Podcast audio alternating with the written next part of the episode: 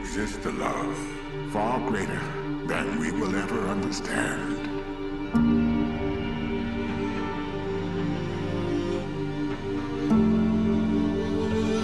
A love prophesied for ages.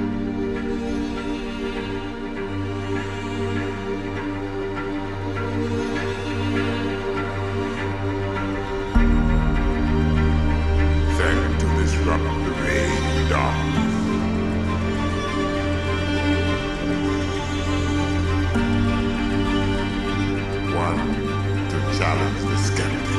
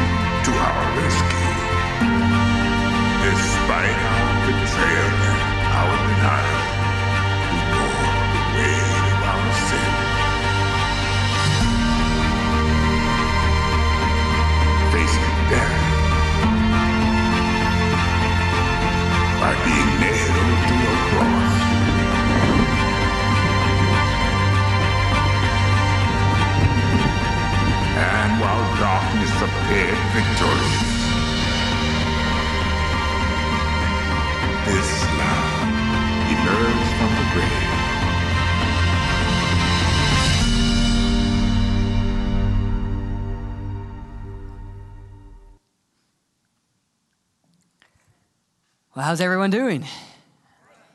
This side's awake. Thank you guys. Appreciate you.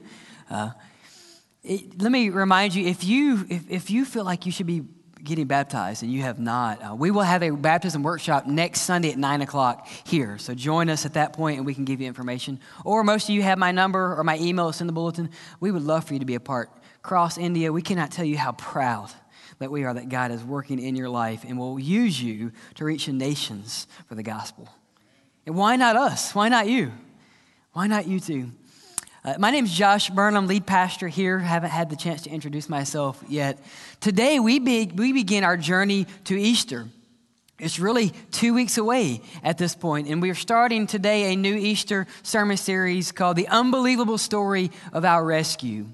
So if you have the Word of God with you today, join me in John 11, verse 38. John chapter 11. I believe the words will also be on the screen. And in John 11, what we have is the longest narrative of Christ's life other than Easter in the book of John. So, what's John telling us? This is vitally important to understanding who Jesus is. This is actually the seventh sign that John gives us specifically to say, hey, Jesus is God. And if you believe that Jesus is God, he deserves more than Sunday. He deserves more than Christmas. He deserves more than just one day on Easter. He deserves our lives. If Jesus is, if Jesus can do the things that we read in this book, and you believe that this is true, he deserves our everything.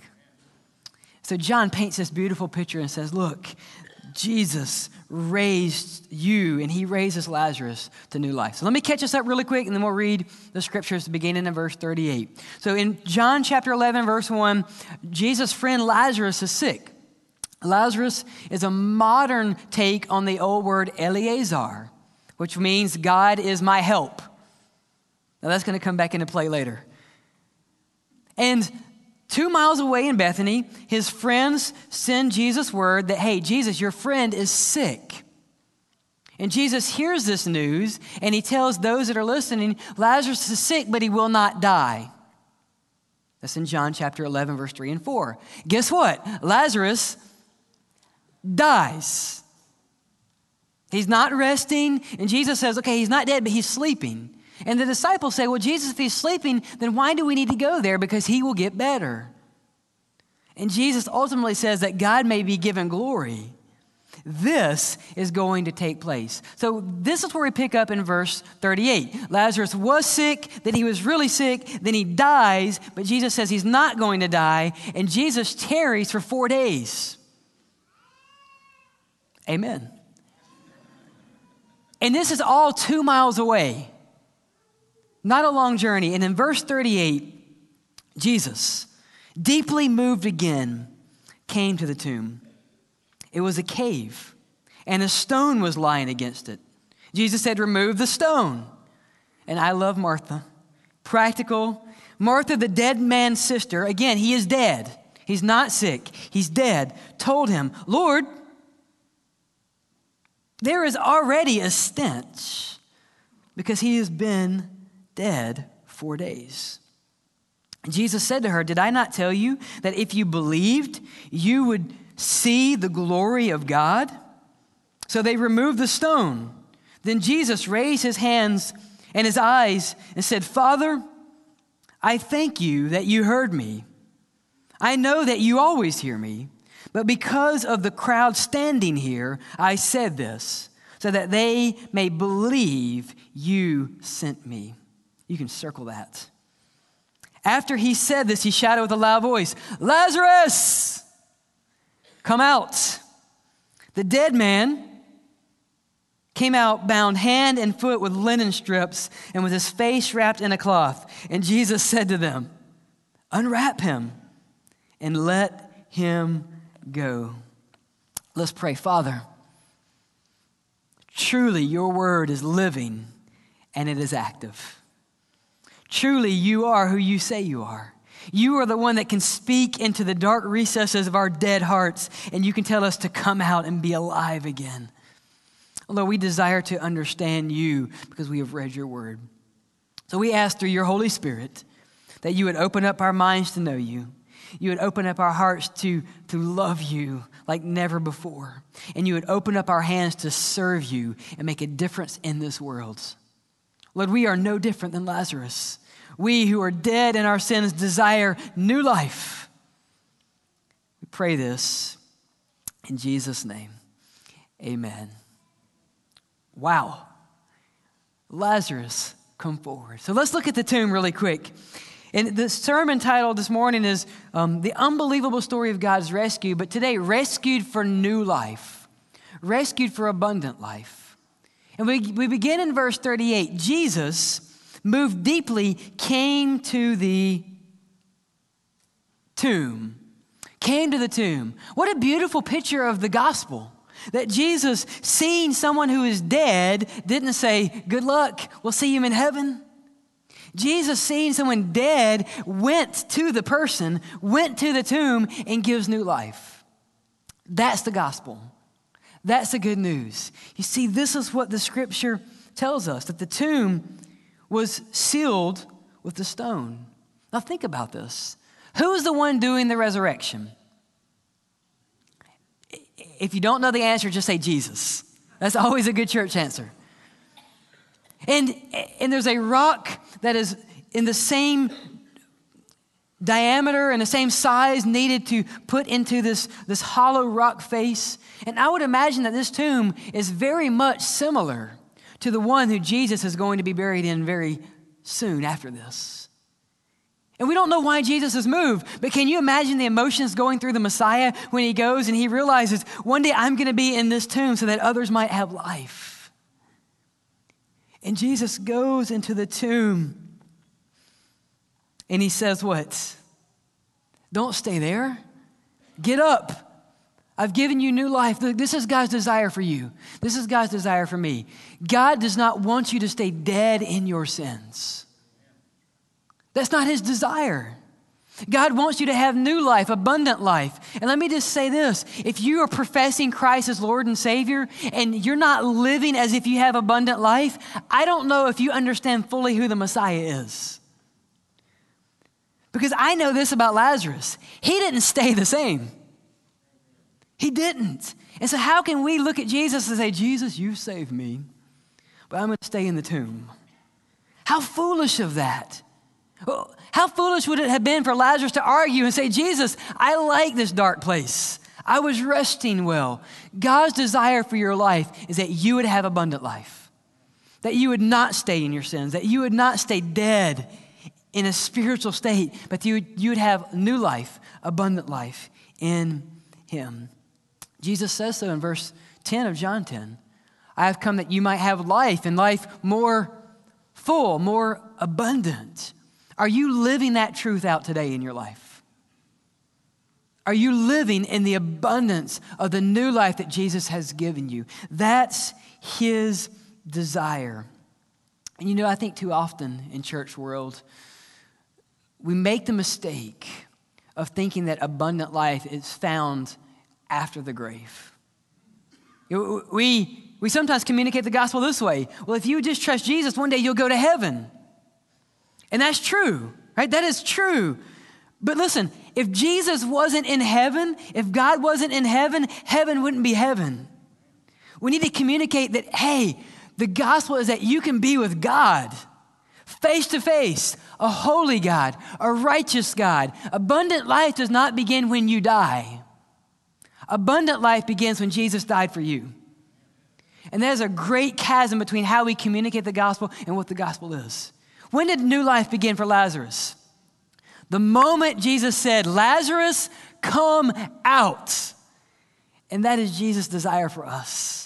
Josh, wake up. You have new life. You have abundant life. Don't wait. This is a story of your rescue. Don't stay in the tomb. Wow, what good news. What good news is that? But that's not the only story. Look at what happens. Jesus says, verse 39, remove the stone. Now, obviously, if Jesus is going to heal Lazarus, he's not going to let him stay where he is. Jesus is not going to heal Lazarus and leave him there. And Martha, I love Martha. She's practical. I'm a practical person. I was always the person in the school that if I didn't know why I would use it, I would shut down.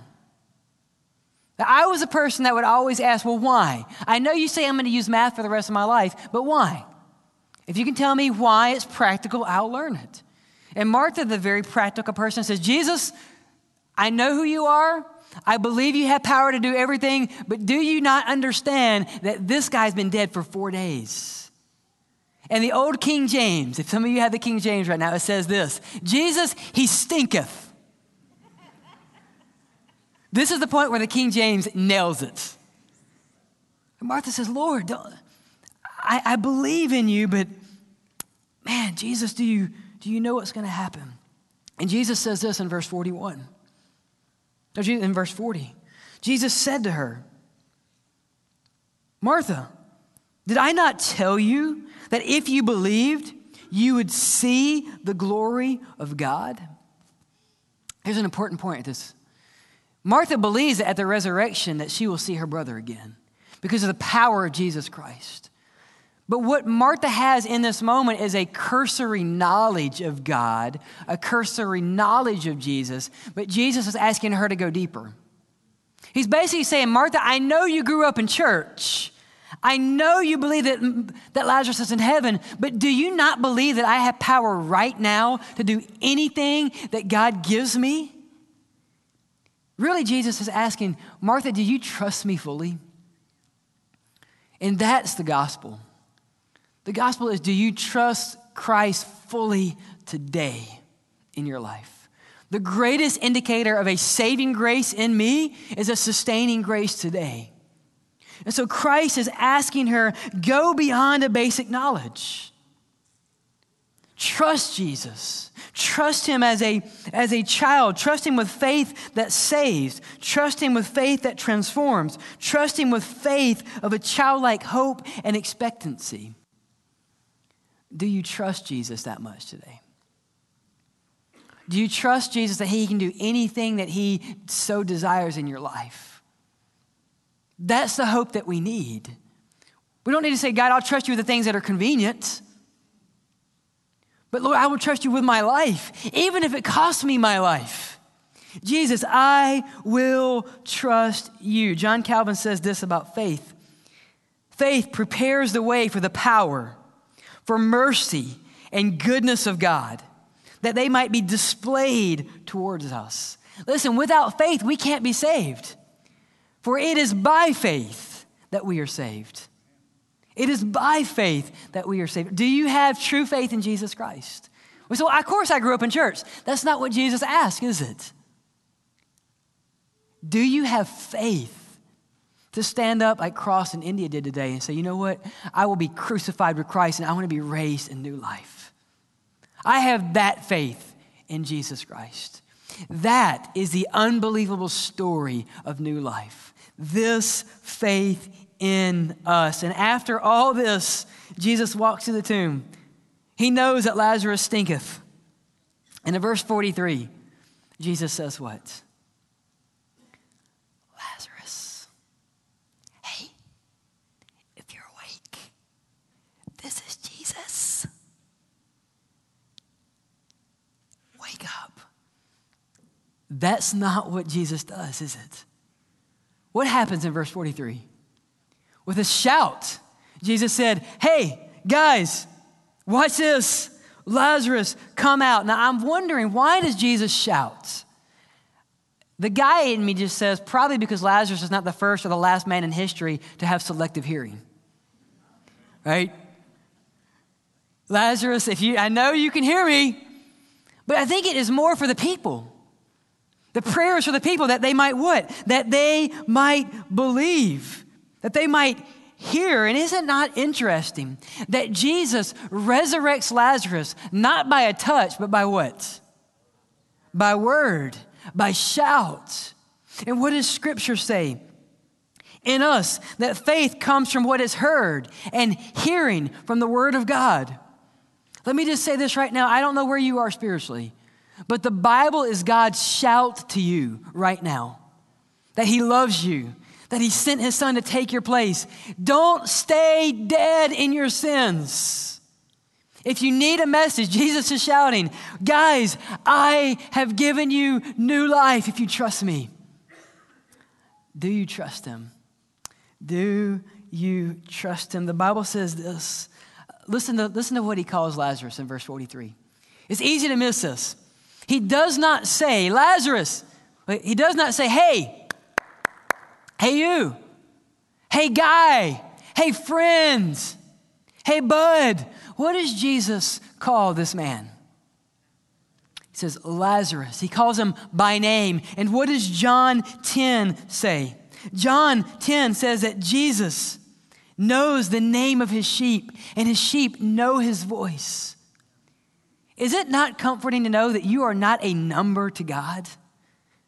That if you know Jesus Christ, He knows your name. And so much so that Revelation says that you have a name that only Jesus and you know. That one day, if you are in Christ and when you see Him face to face, He's going to call you by a name and you're going to say, Hey, that's me. Jesus, Jesus called my name. He knows me. He loves me. He cares for me. You are not a number to God. You are a name. He gives you a new identity, as Dan already prayed and shared with us. This is a resurrection. This is the new life. John Calvin once again comments this way In raising Lazarus, Jesus exhibited a visible token of his spiritual grace, which we, listen to this, which we experience every day by the perception of faith when he shows that his voice gives life. Do you want God to speak to you? Open up his word. And the spirit which inspired his word, if you are in Christ, is the same spirit which will illuminate your ears and your mind to receive the word of God, to correct you, to encourage you, to train you in all righteousness. Man, what a glorious thought that Jesus knows my name. And that he will look into the grave and he will say, Josh, come forward. And you're not going to stink anymore. I'm going to make you new. I'm going to restore you. I'm going to give you abundant life. And I want you to live differently. And just like that, verse 44, what happens? The dead man came out, bound hand and foot with linen strips and face wrapped in cloth. And again, the same linen, the same sweat rag that Jesus would have been wrapped in himself. Identical clothes. Now, can you imagine Lazarus trying to come out? How long did it take for him to come out of the grave? One commentator says this that even if he were alive, he would not have been able to walk in those burial shrouds. So here's Lazarus, right? Lazarus, come out. Here he goes. Lazarus, keep going. Don't give up. And the people are just waiting. And then I love what Jesus does. Jesus almost turns and looks at them and says, What are y'all doing? Church, wake up, unwrap the guy. You help. Do something. Quit sitting in the pews. Quit sitting in the dirt. This is what exactly Jesus says. He says, Unwrap him and let him go. What is Jesus saying? He's saying, People, you have witnessed something, and I want you to be a part of this witness. You don't sit idly by when you see Jesus transform and give someone life. You do something about it. You help them, you unwrap them, you encourage them. I looked at in India this morning and said, um, I want you to look me in the eyes. I will be praying for you. I will be encouraging you because I just saw Jesus take someone who is dead and make you alive. And it's our job, church, to unwrap them and tell other people about this. We are the witnesses. If you are in Christ, be a witness. Go to all nations. We have a hand in the power of Christ working out for the world to see. Christ intended to employ the hands of the spectators as witnesses. Church, how's your witness? How's your witness? So, where do we go from here? Look at verse 45 really quick. You're thinking, man, this is awesome. I want this power. I want abundant life. And how could anyone not believe? Verse 45 Many of the Jews who came to Mary and saw what he did believed in him. But some went to the Pharisees and told them what Jesus had done. And from that moment in verse 12, chapter 12, verse 9, we see that people plotted to kill Jesus, but also Lazarus. Why would they do that? Well, because Lazarus was a living testament to the power of Christ working in his life. Every time someone saw Lazarus, they said, This guy was dead, and now he's not. So we're going to kill him again. If I'm Lazarus, I'm like, Go ahead. It happened to me once, and God will raise me again. That's what the world needs to see. They need to see people who stunk who now have new life. And believe me, in our sins, we were dead and we stunketh. None of us didn't, none of us smell good before Christ. Some of us don't smell good now.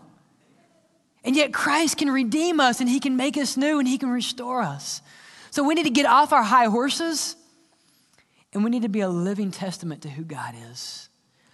I wish that others would see me and say, you know what? The only way to stop him from testifying about God is to kill him. And we can't kill him because he believes so much in the power of Christ that Christ might raise him up again, and then the testimony is twice as strong. So, what are we going to do? Well, maybe we should believe. Are you living that testimony? Maybe you're here and you say, I, I don't believe it. I just can't believe it's true. I believe. I stand, I will give my life to believe that Jesus took my place. To I would stand on the truth of Christ that says Jesus came and took my place, that he called me out of the tomb, and that he desires that you and I have abundant life. And the reality we see in the scripture is this there is no middle ground. You either believe or you want to kill Jesus, you want to kill Lazarus. There's no halfway. There's no, well, if I just live good enough, then God will accept me. It's either we take Jesus as who he is, the Messiah who lived a perfect life, who died on the cross for our sins, and that three days later he rose again, just as he raised Lazarus, and that if we believe, he will take us who were dead in our sins and make us alive again. Or the other option is to say, I don't believe, and I'm willing to do it on my own. I just simply want to ask do you believe? Do you believe that Jesus can do what he says he can do? Maybe you're here right now and you finally, for the first time, realize, as Ephesians 2 says, that you are dead in your sins and your trespasses. That you are walking according to the ways of the world, according to the prince, the power of the air, that's Satan. according to the Spirit that lives within the sons of disobedience, of whom I once was.